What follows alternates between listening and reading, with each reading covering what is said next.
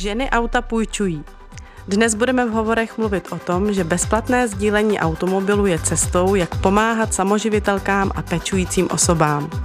Do studia Českého rozhlasu Plus přišla Radka Jenka Šubířová, odbornice na strategickou komunikaci. V současnosti šéfka marketingu ve společnosti Hoppy Go, která provozuje službu sdílení automobilů mezi lidmi. Co se vám vybaví, když řeknu žena za volantem?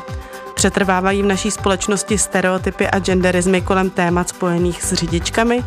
A kolikrát týdně si člověk má jít zaběhat, aby zvládl péči o malé dítě a práci na plný úvazek? Inspirativní poslech vám přeje Markéta Vosková. Hovory.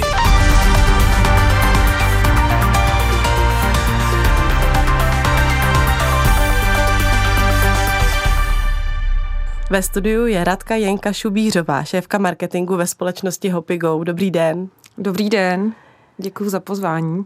Jak vznikla iniciativa Ženy auta půjčují? Jak vás napadlo zpřístupňovat mobilitu ženám? Ženy auta půjčují eh, vznikly jako iniciativa peer-to-peer carsharingové společnosti Hopigo. Eh, když říkám peer-to-peer carsharingové, tak možná to trošku převedu do lidské řeči. Eh, dalo by se říct, že to je v podstatě takové Airbnb pro auta, kde se vlastně zabýváme tím, že si lidé navzájem půjčují auta.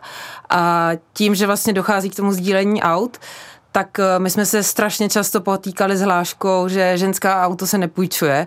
A už eh, x let zpátky jsme se rozhodli, že na to chceme nějakým způsobem reagovat protože se nám v podstatě úplně nelíbí, že takováhle jako stereotypní hláška pořád panuje v tom českém prostředí, zejména na sociálních sítích. Řekli jsme si, že na to chceme reagovat, chceme poukazovat na ty stereotypy, které panují ve společnosti a ideálně otočit v něco dobrého. A to byl vlastně takový jakoby prazáklad eh, iniciativy Ženy auta půjčují. Podle průzkumu dopravní chování žen v datech z roku 2021 je za volantem přibližně 44% žen. To, že třeba se rozhodnou neřídit, vůbec si nedělají řidičský průkaz. Ten důvod, proč to nedělají, převažuje strach. Setkáváte se s tím, když komunikujete tohleto téma a jak si to vysvětlujete? Nebo co ty ženy říkají, proč mají obavu z toho řízení?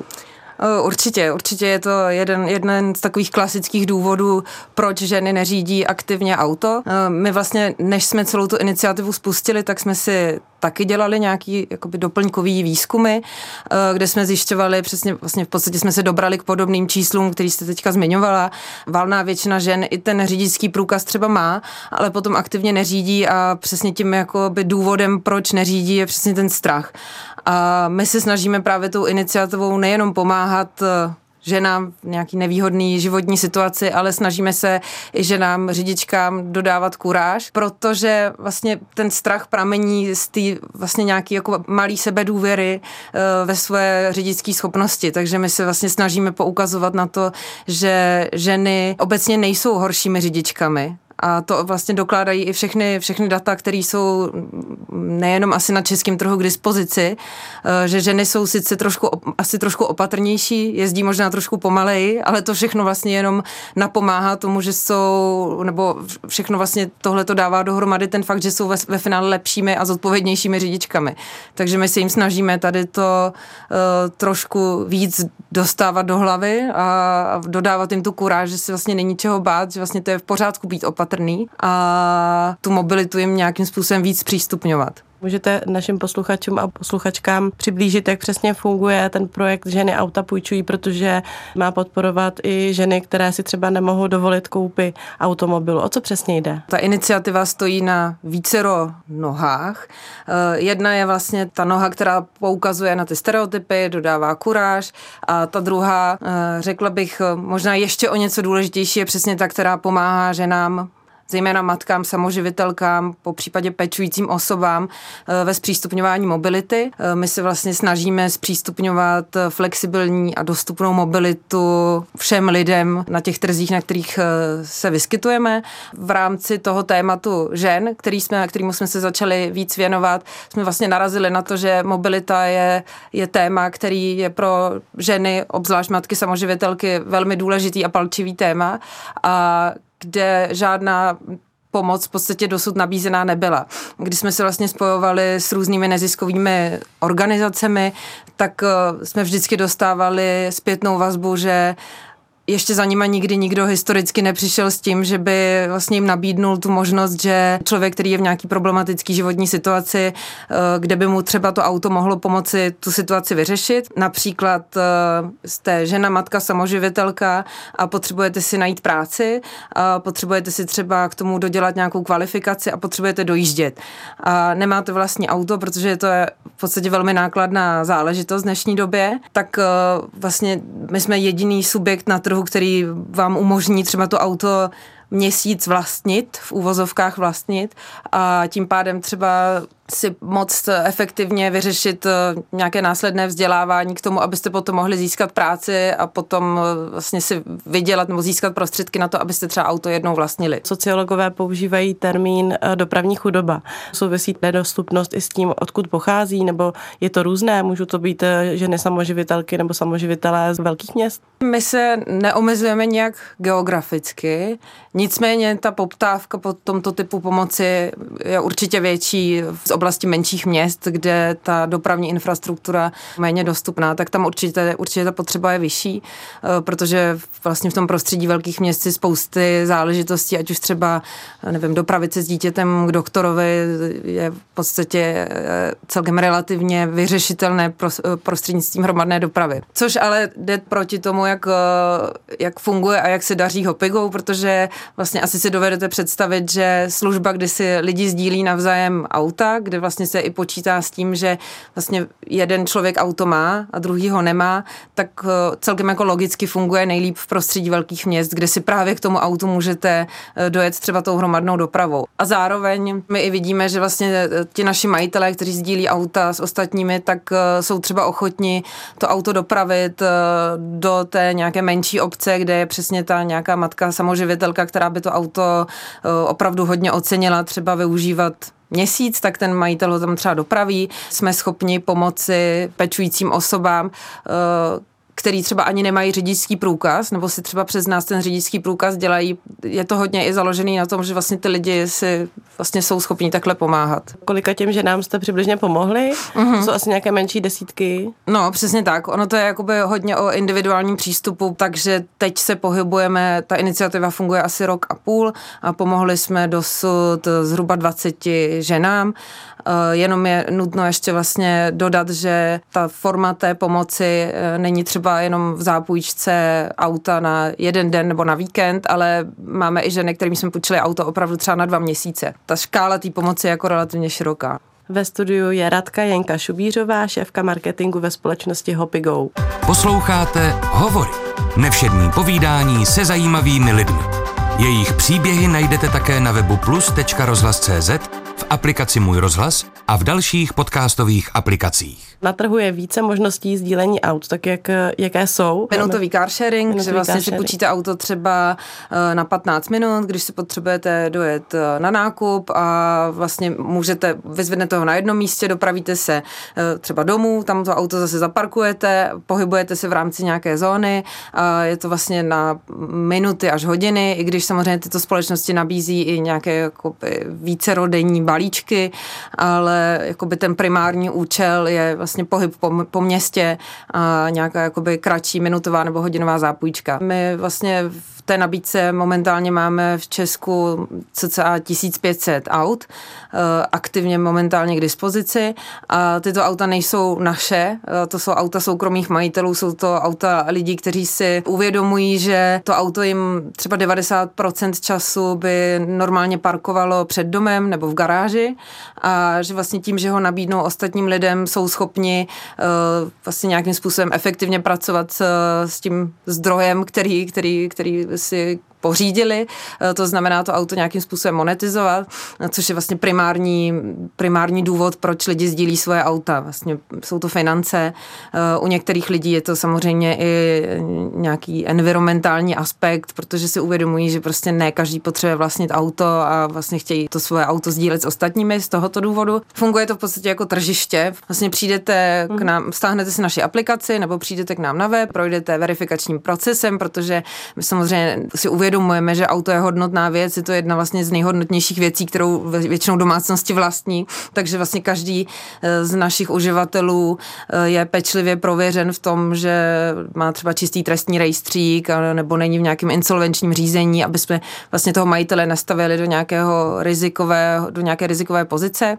Takže vlastně přijete k nám na web, vyhledáte si, nebo do aplikace vyhledáte si, eh, kde byste potřebovala auto, na jak dlouho byste potřebovala auto a můžete si v podstatě momentálně vybrat z více, více než 300 modelů. Ta nabídka je tak pestrá, jak ji jenom vlastně pestrou lidi vytvoří. Jo. Takže více než 1500 aut, 300 různých modelů. Ve finále se potom domluvíte s tím majitelem eh, na tom, eh, kde si auto převezmete. Některé auta lze otevřít i na dálku, že se v podstatě nemusíte ani osobně potkat, ale jinak často to je i o tom nějakém jako osobním setkání se s tím majitelem, majitel, řidič, předání si toho vozu a vlastně v podstatě vzniká takhle jakoby nějaký vztah mezi těma lidma i jako by nad rámec toho, že, že si vlastně půjčujete to auto, jo? Že, že máme tam jakoby spousty příběhů, že vlastně ty lidi mezi sebou sdílí, protože vlastně dochází k nějaké jako osobní interakci a ta, ta, ta společnost je postavená takhle na tomhle komunitním aspektu. Mm, a takže ti klienti a klientky jsou něčím specifičtí, třeba uh, vy jste zmínila, že můžou mít nějaký vztah nejenom jako k tomu ekonomickému rozměru, ale i environmentálnímu. Zaznamenáváte třeba, že to jsou mladší lidé nebo lidé obecně mladá generace už třeba nepotřebuje vlastnit automobily, tak mě zajímá, jestli jsou mezi mm-hmm. vašimi klienty lidi nějakého věku, nebo, mm-hmm. nebo je to různorodé.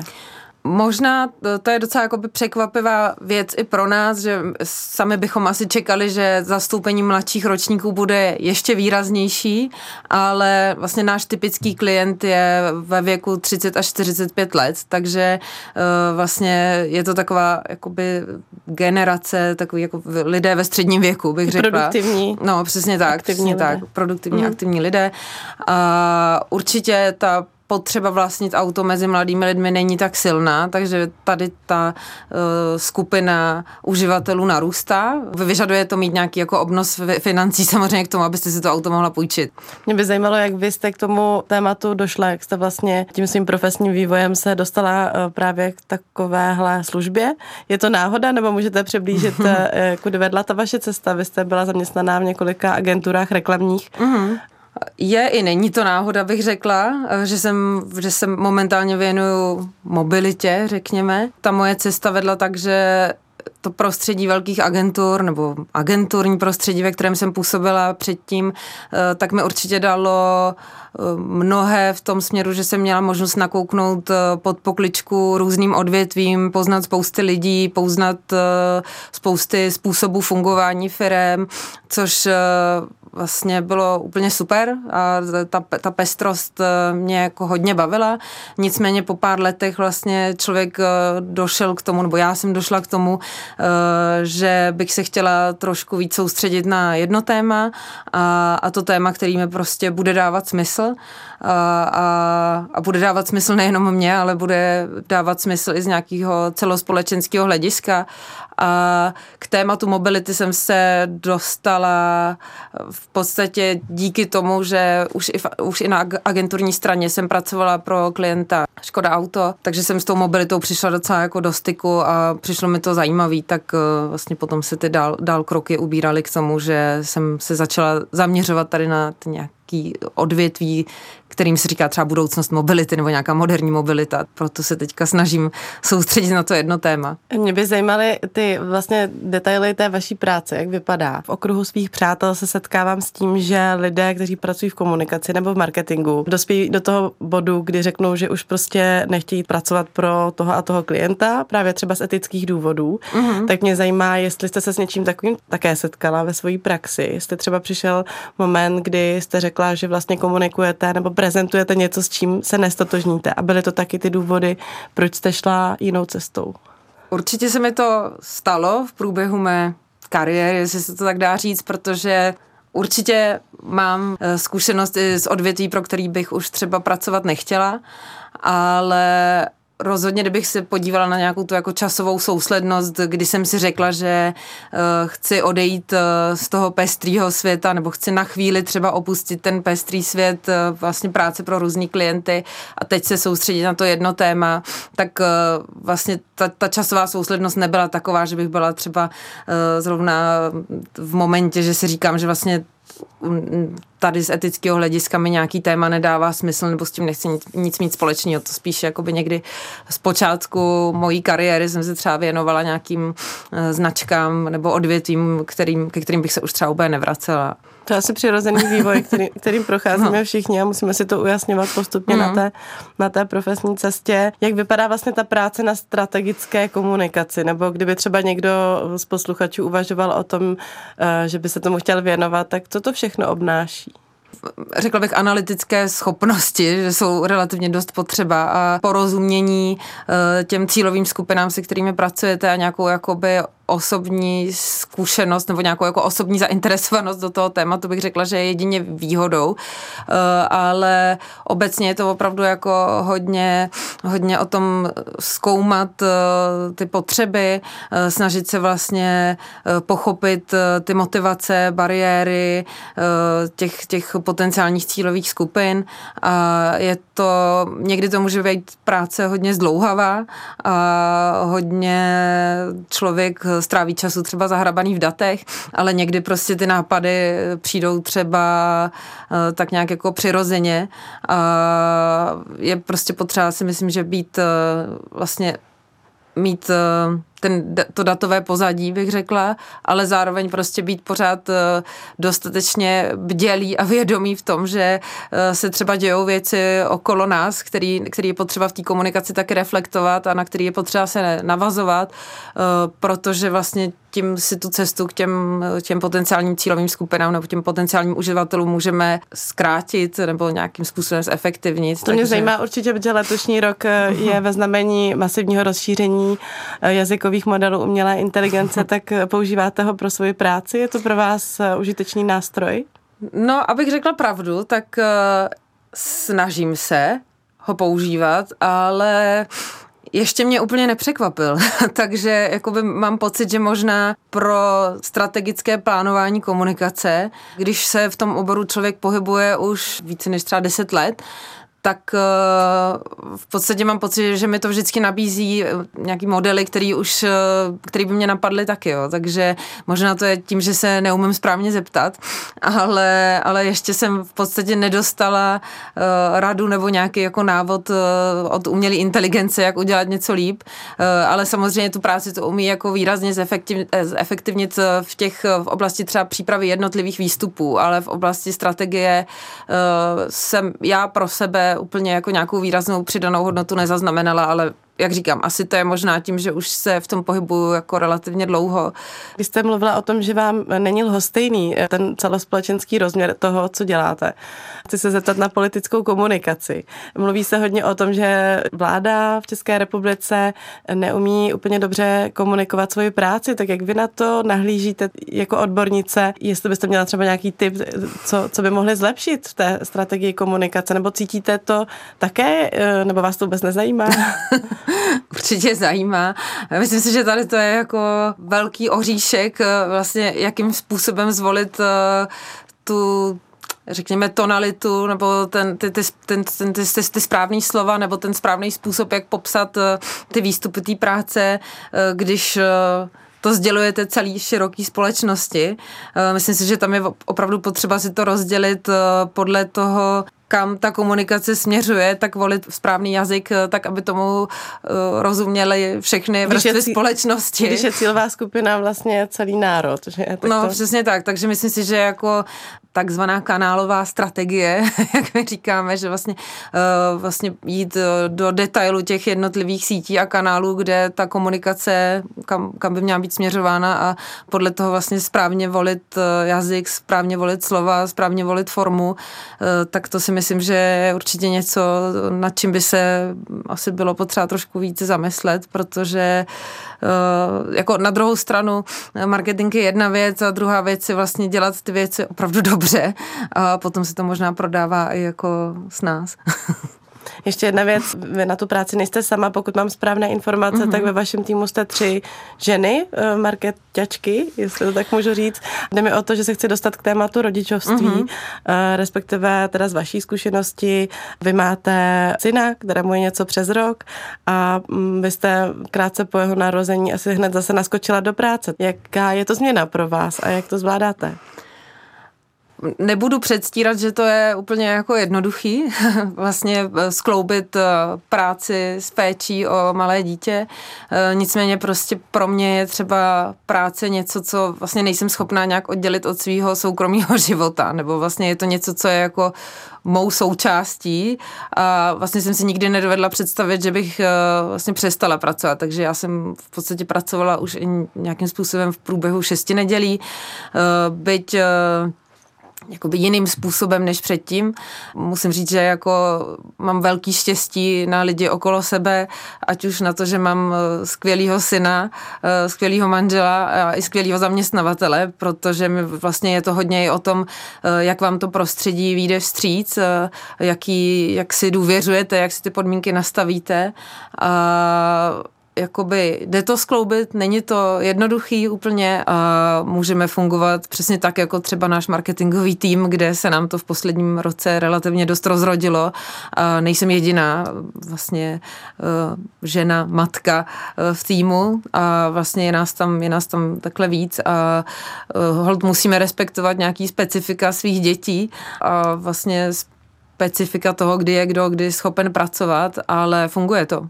Jsou ale zaměstnání, kde tahle flexibilita možná prostě není. Hmm. Eh, tak eh, setka, setkáváte se s tím eh, třeba u těch žen, které podporujete v projektu Ženy auta půjčují, s tím, že jim třeba ten automobil by pomohl řešit tu jejich situaci a umožnil by jim být flexibilnější. Určitě, jako já, jak jsem říkala, já si moc dobře uvědomuji, jaký mám štěstí, že přesně mám i práci, za kterou třeba nemusím nutně dojíždět. Vlastně i COVID nás dostatečně dobře připravil na to, že uh, můžeme 99,9% eh, práce dělat uh, v podstatě odkudkoliv. A proto i ten tým momentálně je tak jako rozprostřen, že nesedíme třeba všichni nutně v Praze, ale prostě potkáme se jednou za čas. A přesně třeba ty ženy, kterým pomáháme, bohužel třeba takové štěstí nemají, takže, takže právě vlastně proto se jim snažíme i tímhle tím způsobem pomáhat, aby nemuseli zdlouhavě cestovat uh, hromadnou dopravou uh, dvě hodiny, když třeba autem můžou dojet někam za 30 minut, potom mít víc času na tu rodinu. Já bych se ještě na závěr zeptala, mm, kde čerpáte energii na to udržovat balans mezi tím rodinným a pracovním životem? No, to bych taky sama ráda věděla, ale myslím si, že tak tu energii mi určitě dodává syn. Dodává mi i ta práce, která mi dává smysl a určitě mi dodává i sport, protože... Běhání? Jo, jo, jo.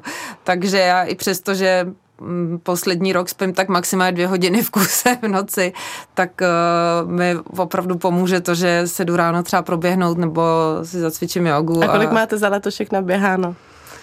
Počítáte si to? Mm, to bych se musela podívat do aplikace, ale a vaše nej, nejoblíbenější délka, třeba tréninková trasa? Nějaká? Trošku se mi zkrátila uh, v mateřstvím, tak dřív to bylo třeba 10 kilometrů ráno, tak teď je to kolem 8. Běhám tak třikrát, čtyřikrát týdně, tak uh, teď bych musela počítat, kolik to je. tak já vám přeju, ať se vám dobře běhá, ať syn hodně spí, ať se vám dobře daří v práci. Děkuji, že jste přišla do studia Českého rozhlasu. To byla Radka Jenka Šubířová, která stojí za projektem Ženy auta půjčují. Děkuji vám. Já moc děkuji za pozvání a přeju hezký den. Od mikrofonu se loučí Markéta Vosková.